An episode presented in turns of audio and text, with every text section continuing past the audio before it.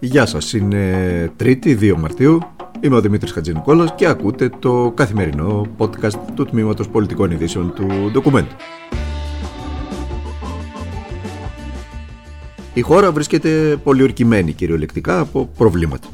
Και η κυβέρνηση, με την πολύτιμη αρρωγή της συντριπτικής πλειοψηφίας των μέσων μαζικής ενημέρωσης, ασχολείται με το να συντηρεί με κάθε ευκαιρία το αντισύριζα μέτωπο.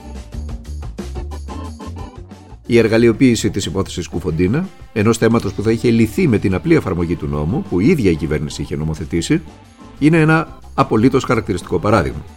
Έγινε και γίνεται ακριβώς το αντίθετο από αυτό που λέει ο νομοθέτης. Ο λόγος είναι απλός. Η κυβέρνηση αφενός αλλάζει την ατζέντα του δημόσιου διαλόγου από θέματα όπως η πανδημία και η υπόθεση Λιγνάδη, αφετέρου συντηρεί το αντισύριζα μέτωπο, εμφανίζοντας την αντιπολίτευση ότι υποστηρίζει έναν στιγνό τρομοκράτη δεν δίνει δεκάρα για το κράτος δικαίου και το δικαϊκό μας σύστημα. Οι πράξεις της Γενικής Γραμματέας Αντιγκληματικής Πολιτικής της κυρίας Νικολάου είναι πολιτικά προμελετημένες και προσχεδιασμένες. Χτυπά στο μαλακό υπογάστριο του πολιτικού της αντιπάλου και χαϊδεύει τα ένστικτα της μεσαίας τάξης. Μικρή αλλά καθόλου σημαντική λεπτομέρεια ότι για να κάνεις κάτι τέτοιο χρειάζεσαι την αρρωγή των μέσων μαζικής ενημέρωσης η κυβέρνηση την έχει. Και όσο το γαϊτανάκι αυτό συνεχίζεται, τόσο η αξιωματική αντιπολίτευση, ο ΣΥΡΙΖΑ, δεν θα εισπράττει τη δυσαρέσκεια της κοινής γνώμης για τις κυβερνητικές αριθμίες που είναι ομολογουμένως πάρα μα πάρα πολλές.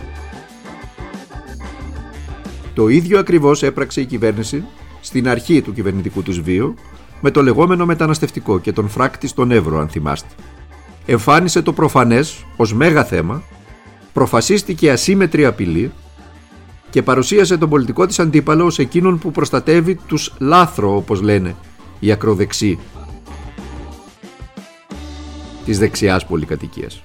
Γράφοντας τα παλαιότερα των υποδημάτων της, ακόμα και τη χάρτα των δικαιωμάτων του ανθρωπού του Οργανισμού Ηνωμένων Εθνών.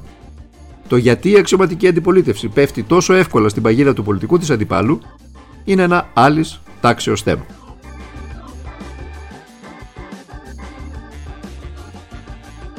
Πάμε και στην πανδημία. Παράταση μέχρι την καθαρά Δευτέρα, 15 Μαρτίου. Παίρνουν, όπως όλα δείχνουν, τα περιοριστικά μέτρα στην Αττική. Με το Εθνικό Σύστημα Υγείας να βρίσκεται υπό ασφικτική πίεση. Και ως συνήθως, η κυβέρνηση διαρρέει ότι στις 16 Μαρτίου, υπό την προϋπόθεση τα κρούσματα κορονοϊού να έχουν αρχίσει να υποχωρούν και ο αριθμός των διασυλλομένων να έχει μειωθεί στα νοσοκομεία, θα είναι η πρώτη μέρα με ανοιχτά καταστήματα στο λιανεμπόριο και η αρχή για σταδιακή άρση των μέτρων. Το έχουμε δει και το έχουμε ζήσει το έργο αυτό πάρα μα πάρα πολλές φορές εδώ και ένα χρόνο. Στόχος της κυβέρνησης, όπως επιβεβαιώνουν πηγές του Υπουργείου Ανάπτυξης, είναι τα εμπορικά καταστήματα να ανοίξουν κανονικά μετά τις 15 Μαρτίου, αμέσως δηλαδή μετά την καθαρά Δευτέρα, ώστε να αποκτήσει και κάποιο νόημα, θυμίζω, η παράταση των εκτόσεων, ε, η οποία είναι μέχρι το τέλος του τρέχοντος μηνός.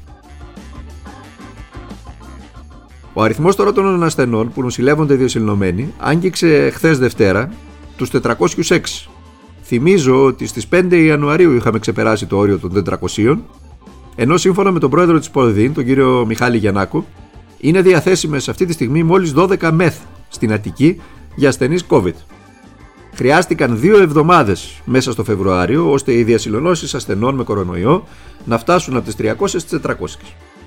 Ενδεικτικό είναι και το γεγονός ότι προχθές Κυριακή εισήχθησαν 273 ασθενείς με κορονοϊό στα νοσοκομεία, ενώ εξιτήριο έλαβαν μόλις 73 άτομα.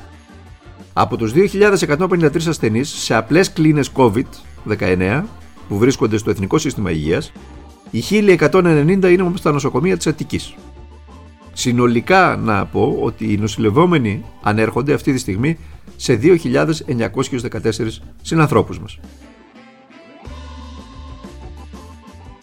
Και σύμφωνα με τον καθηγητή αναλυτικής χημίας σήμερα, τον κύριο Νίκο Θωμαίδη, τα νεότερα στοιχεία από τα λίμματα δεν δείχνουν καμία μα καμία μείωση στο οικό φορτίο μέχρι και την Κυριακή όπου ήταν το τελευταίο δείγμα. Οι ηθήνοντες αναμένουν και σήμερα δυστυχώς πολύ μεγάλο αριθμό κρουσμάτων στο λεκανοπέδιο, συνεπώς και πολύ μεγάλο αριθμό εισαγωγών ε, στα νοσοκομεία. Και είναι αυτονόητο ότι πολλοί από αυτούς θα χρειαστούν να εισαχθούν σε κλίνες, ε, σε μονάδες εντατικής θεραπείας και από τη στιγμή που στην Αττική είναι μόνο 12 όπως φαίνεται ελεύθερες καταλαβαίνετε ότι ακόμα και σήμερα μπορεί να αντιμετωπίσουμε ε, μεγάλο, πολύ μεγάλο πρόβλημα δηλαδή επί της ουσίας να κρασάρει το σύστημα χωρίστε μου την έκφραση ακόμα και αδόκιμη όπως συνέβη ε, τον περασμένο Νοέμβριο στη Θεσσαλονίκη. Την ίδια ώρα στο ελληνικό Μητού πάνε και έρχονται οι φάκελοι στην εισαγγελία με υποθέσεις σεξουαλικής κακοποίησης ή κακοποιητικών συμπεριφορών που βαραίνουν 37 ονόματα του θεάτρου. Το απόσπτημα βρισκόταν πολλά χρόνια εντός της ελληνικής κοινωνίας, όχι φυσικά μόνο στον χώρο του θεάτρου, με κεντρικό πυρήνα, επιτρέψτε μου να πω, την προκλητική ασυλία των εκάστοτε ισχυρών. Των ισχυρών της επωνυμίας, των ισχυρών του χρήματος, των ισχυρών της πολιτικής, των ισχυρών της θέσης που κατέχουν σε όλους τους χώρους. Αυτή η προκλητική ασυλία και ατιμορρησία είναι το καύσιμο ή αν θέλετε το λείπασμα αυτών των κακοποιητικών συμπεριφορών και των ποινικά κολάσιμων συμπεριφορών σε ορισμένες περιπτώσεις. Και εκεί νομίζω ότι πρέπει να στρέψει την προσοχή της ε, η πολιτεία και την προσοχή του ο δημόσιος διάλογος. Και σε μια τελευταία εξέλιξη από τα εθνικά θέματα, σημαντική, τηλεδιάσκεψη με τον Τούρκο πρόεδρο, τον Ρετζέπ Ταγίπ Ερντογάν, θα έχει απόψε ο Εμμανουέλ Μακρόν, ο Γάλλος πρόεδρος. Η τηλεδιάσκεψη θα έχει θέμα τις διμερείς σχέσεις των δύο χωρών, που πέρασαν από χίλια κύματα και συνεχίζουν να περνούν, περιφερειακά ζητήματα, να φανταστώ και να υποθέσω στην Νοτιοανατολική Μεσόγειο, μέχρι και τη Λιβύη, και τις σχέσεις της Τουρκίας με την Ευρωπαϊκή Ένωση. Την είδηση, τη σχετική είδηση, διέρευσε το Ελιζέ. Μην με ρωτήσετε τι κάνει η ελληνική διπλωματία. Η τελευταία είδηση ήταν ένα tweet του Υπουργού Εξωτερικών, του κ. Νίκου Δένδια, για τα ανθρώπινα δικαιώματα στην Ιεμένη, που μαστίζεται από το μακροχρόνιο εμφύλιο πόλεμο με την εμπλοκή εκεί των ε, δυνάμεων του κόλπου και των χωρών του κόλπου. Εμείς θα τα συζητάμε, θα τα σχολιάζουμε, θα τα εξετάζουμε όλα αυτά στο καθημερινό podcast του Τμήματος Πολιτικών Ειδήσεων του Document. Μέχρι αύριο Τετάρτη, να είστε καλά, να περνάτε καλά και κυρίως να προσέχετε τον εαυτό σας.